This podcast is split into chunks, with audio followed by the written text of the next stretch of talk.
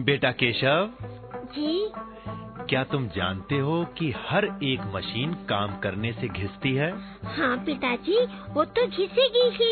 बेटा लेकिन कुछ मशीनें ऐसी भी हैं जो हम्म। काम करने से घिसती नहीं बल्कि और सुंदर मज़बूत तथा बढ़िया बन जाती हैं। अरे वाह पिताजी ये तो एक विचित्र बात है। हाँ दुनिया की सबसे विचित्र बात। भला ये मशीन है कहाँ? सबके पास। अरे क्या क्या इतनी सस्ती हो गई है? पर आपके पास तो नहीं है। बेटा मेरे पास भी है और तुम्हारे पास भी। हाँ। हाँ, आप किन मशीनों की बात कर रहे हैं? बेटा मेरा मतलब अपने शरीर की मशीनों से है। अब समझा। हम परंतु हम्म, क्या हमारी देह की मशीन काम करने से घिसती नहीं पिताजी?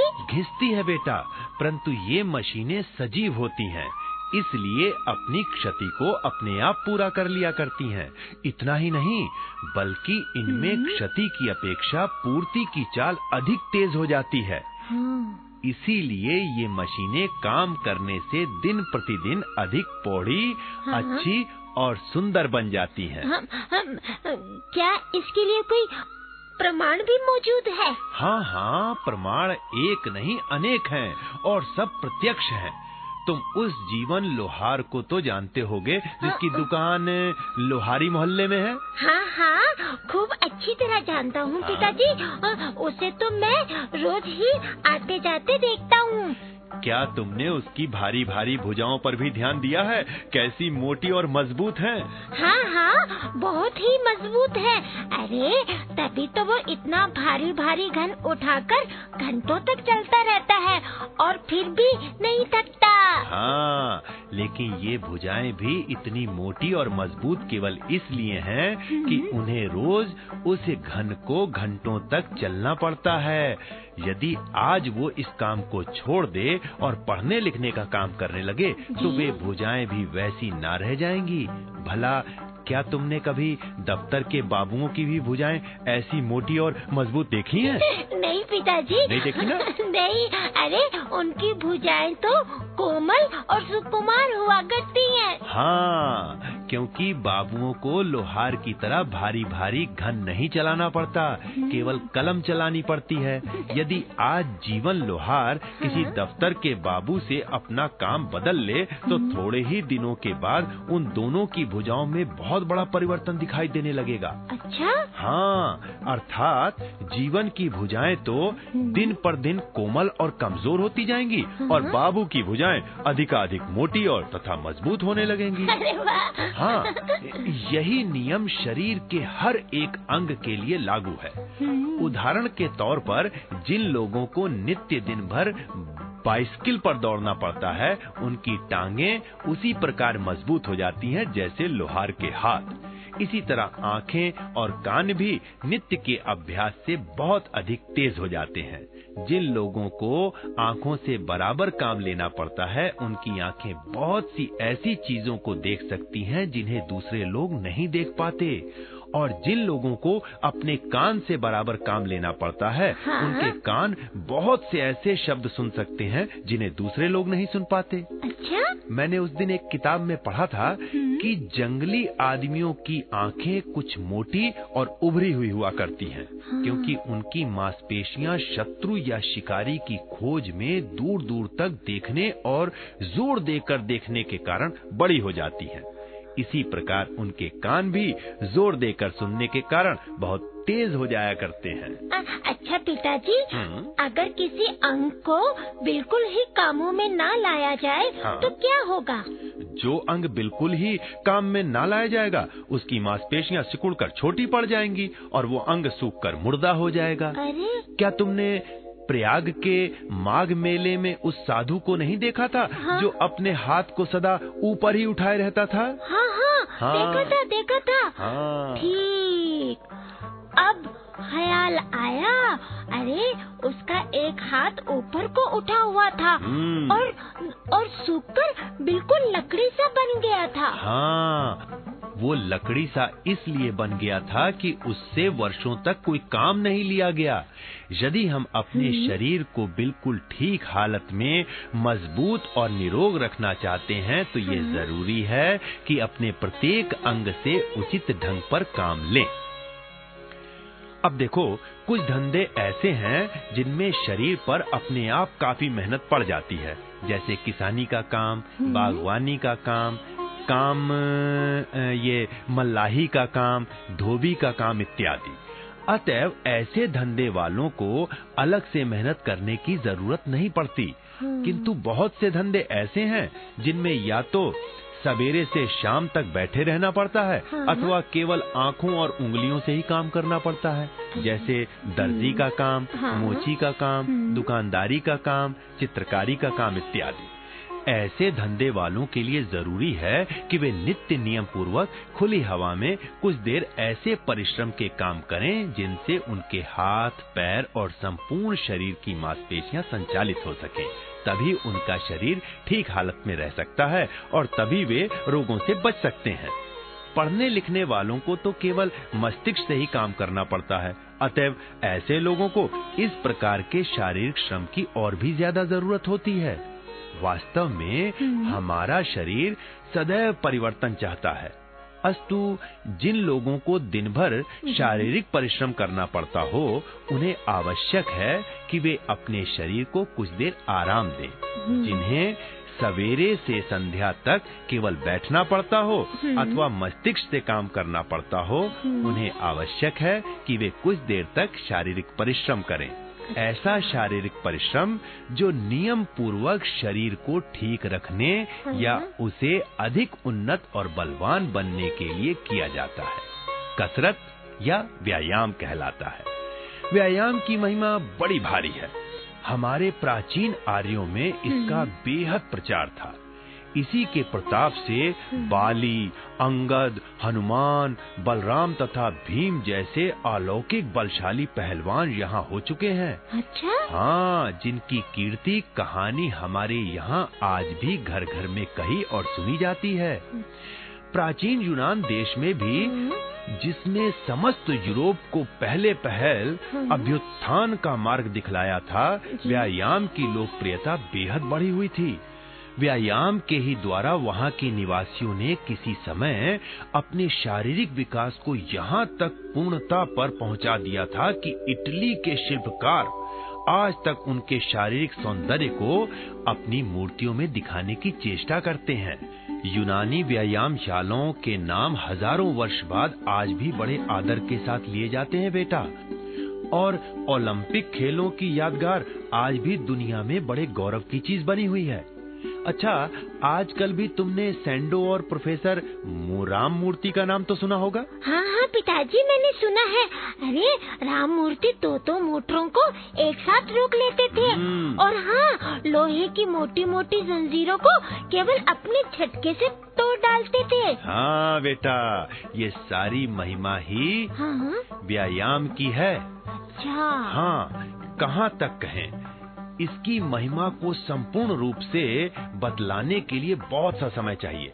अतः थोड़े से में मैं तुमको इतना समझा देता हूँ कि हमारे शरीर का संपूर्ण उत्थान और पतन एक व्यायाम शब्द के अंदर छिपा हुआ है। अच्छा? उचित व्यायाम की आवश्यकता हमारे शरीर की उन्नति के लिए उतनी ही अधिक है जितनी की उचित भोजन की आवश्यकता। व्यायाम और भोजन बस। यही दो ऐसे पहिए हैं जिन पर हमारे शरीर की गाड़ी उन्नति के रास्ते पर आगे बढ़ सकती है। यदि इनमें से किसी एक का भी अभाव हो जाए तो गाड़ी लंगड़ी हो जाएगी और नीचे गिर पड़ेगी।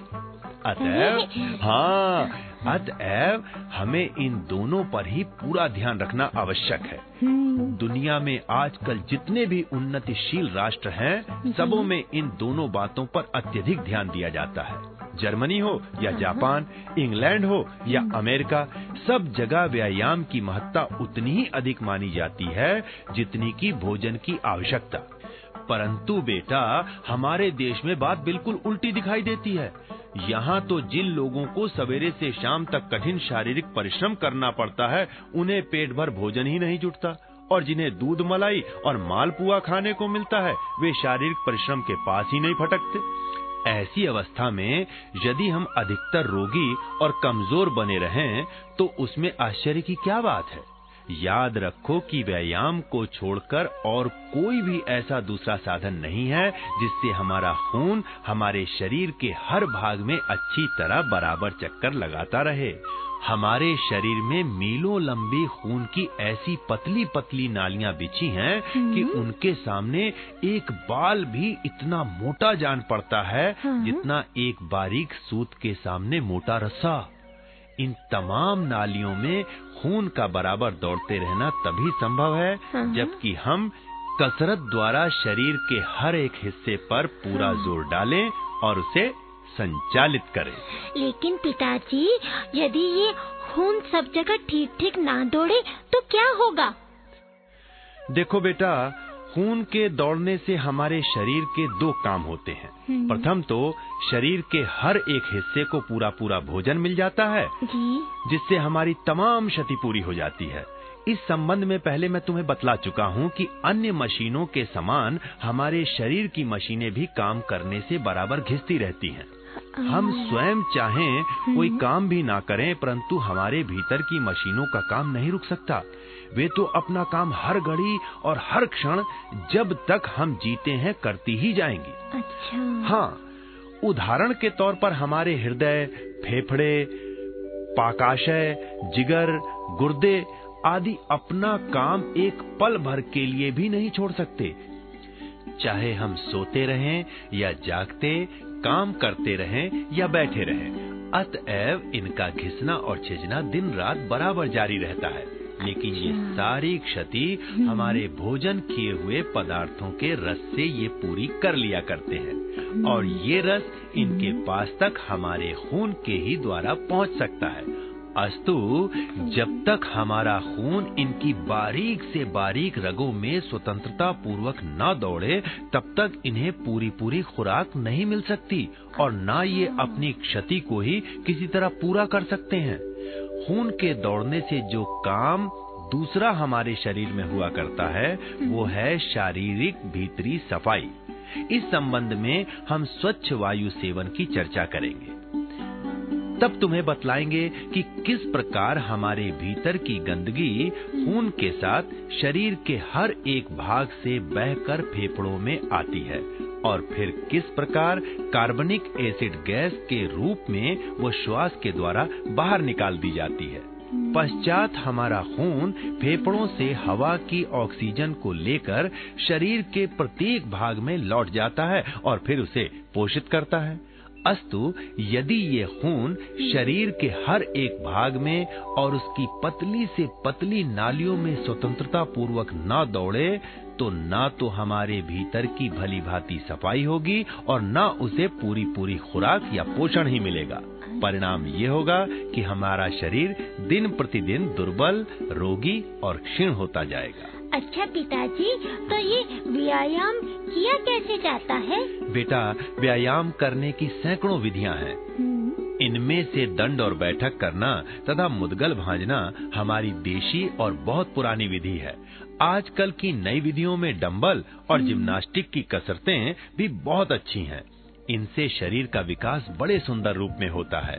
इनके अतिरिक्त दौड़ना, कूदना, उछलना, पानी में तैरना, नाव खेना और घुड़सवारी का काम भी व्यायाम के ही अंतर्गत है। तरह तरह के खेल कूद में भी व्यायाम ही शामिल है, जैसे tennis, polo, hockey, football, volleyball, cricket इत्यादि। इनमें से कुछ खेलों का प्रबंध प्रायः हर एक अंग्रेज़ी स्कूल और कॉलेज में रहा करता है। किंतु ये सब खेल पैसे वालों के लिए हैं। हमारा हिंदुस्तानी खेल है कबड्डी का खेल। एक ऐसा खेल है जिसमें कसरत और मन बहलाव तो उतना होता ही है जितना उपयुक्त खेलों में। किंतु पैसा एक भी खर्च नहीं होता। अतएव इससे गरीब और अमीर सब लाभ उठा सकते हैं। योगासन की क्रियाएँ भी हमारी नसों रगों और मांसपेशियों को खींचने और तानने में बहुत बड़ा काम करती हैं। साथ ही इनसे सांस भी जल्दी नहीं फूलती। अलग अलग प्रकार के आसन अलग अलग अंगों के लिए उपयोगी बतलाए जाते हैं। अच्छा। हाँ इनमें से शीर्ष आसन की प्रशंसा सबसे ज़्यादा है किंतु कुछ लोगों को ये ठीक नहीं पड़ता। मैंने भी जब जब इसे आरंभ किया तब तब सिर में कठिन सी पीड़ा पैदा हो गई। अच्छा? इसलिए मुझे तो सर्वांगासन और मयूर आसन ही ज़्यादा अच्छे जचे। इनसे पेट पीठ छाती टांगों और अतड़ियों की कसरत बहुत अच्छी हो जाती है। किंतु प्रत्येक व्यक्ति को अपनी अपनी रुचि और सामर्थ्य के अनुसार अपने ढंग की कसरत स्वयं पसंद कर लेनी चाहिए। उद्देश्य सबका एक ही है अर्थात शरीर का स्वास्थ्य। हाँ कसरत चुनने में इस बात का ध्यान ज़रूर रहे कि शारीरिक संपूर्ण मांसपेशियों पर या उसकी अधिक से अधिक मांसपेशियों पर जहाँ तक संभव हो ज़ोर डाला जा सके और ये ज़ोर कभी आवश्यकता से अधिक ना हो। वैसे तो हमारे प्रत्येक अंग का संबंध दूसरे अंगों के साथ इतना घनिष्ठ है कि किसी भी एक अंग के संचालन से दूसरे अंगों पर प्रभाव पड़ना ज़रूरी है। उदाहरण के तौर के लिए ले लेते हैं तो लोहार को केवल अपनी भुजाओं से काम लेना पड़ता है। किंतु फिर भी उसके हृदय और फेफड़ों का काम भी उससे बढ़ ही जाता है और रक्त के संचालन में भी तेज़ी आ जाती है जिससे शरीर की संपूर्ण क्रियाएँ तेज हो जाती हैं। लेकिन भुजाओं की मांसपेशियों पर विशेष रूप से ज़ोर पड़ने के कारण केवल उसी भाग का विकास अधिक होता है। शेष दूसरे भाग उतना विकास नहीं कर पाते। अस्तु आदर्श व्यायाम वो है जिससे शरीर के प्रत्येक भाग पर समान रूप से और उचित मात्रा में ज़ोर पड़े और संपूर्ण शरीर का समान रूप से विकास हो। इस विचार से खुले मैदान में प्रातः काल तेज़ी के साथ पैदल चलना सबसे अच्छी कसरत कहा जा सकता है। अच्छा। हाँ इससे हाथ पैर छाती पेट और अतड़ियों का एक साथ और समान रूप से व्यायाम हो जाता है। साथ ही मैदान की स्वच्छ वायु सेवन तथा प्रकृति के चित्र विचित्र दृश्यों को देखने से मन भी अत्यंत प्रफुल्लित और पवित्र हो जाता है। तुम्हारे लिए हम एक और कसरत बतलाते हैं जिसे तुम घर पर आसानी से बेटा कर सकते हो। लेकिन पिताजी वो कौन सी कसरत है? बेटा वो कसरत है जिम्नास्टिक की कसरत और इसे तुम घर पर आसानी से कर सकते हो और बड़ी अच्छी भी है ये। अच्छा? हाँ एक मामूली लोहे का दो हाथ लंबा पाइप अथवा लकड़ी का चिकना डंडा लाठी या बाँस लेकर और उसके दोनों सिरों को तार या रस्सी के साथ बांधकर उसे छत से आड़ा टांग लो। बस फिर इसी डंडे को रोज दोनों हाथों से पकड़कर लटको और ज़ोर ज़ोर से झूलो ज़ोर ज़ोर से। हाँ इस प्रकार दो चार मिनट झूल लेने के बाद अपनी टांगों को और सारे शरीर को कड़ा करके धीरे धीरे ऊपर की ओर उठाओ और डंडे को अपने मुँह से छुआओ। पश्चात उसी प्रकार धीरे धीरे फिर नीचे आ जाओ। अच्छा। इस प्रकार तीन चार बार बारंबार करो। तत्पश्चात उसी तरह लटकते हुए शरीर को कड़ा करके टांगों को जितना ऊपर ले जा सकते हो, जितना ऊपर ले जा सकते हो धीरे धीरे ले जाओ और फिर उसे नीचे ले आओ। इसे रोज तीन चार बार करो। इस प्रकार केवल पाँच सात मिनट की कसरत से सारे शरीर का व्यायाम हो जाएगा और फिर किसी दूसरे प्रकार की व्यायाम की ज़रूरत ही नहीं रहेगी। लेकिन पिताजी क्या इतनी सी कसरत करने से राम मूर्ति की तरह बलवान बन जाएँगे हम? नहीं नहीं बेटे नहीं।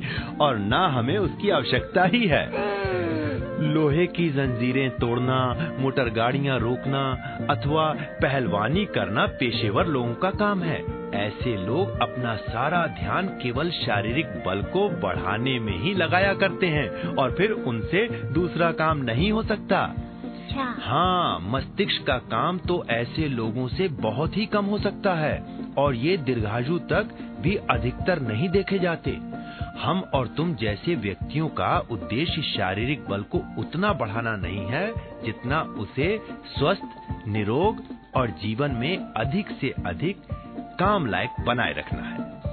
अतएव, हमें केवल उतने ही व्यायाम की ज़रूरत है, जितने से हमारा शरीर सदा स्वस्थ और फुर्तीला रह सके और हमारी मानसिक शक्तियों के विकास में सहायता मिले।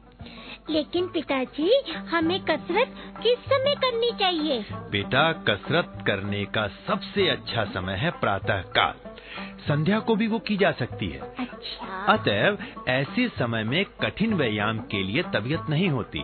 लेकिन सवेरे हो या संध्या कसरत कभी भी भोजन के बाद तत्काल नहीं करनी चाहिए। नहीं तो लाभ के बजाय हानि ही उठानी पड़ेगी। अच्छा? हाँ भोजन के कम से कम तीन या चार घंटे बाद ही कसरत की जा सकती है।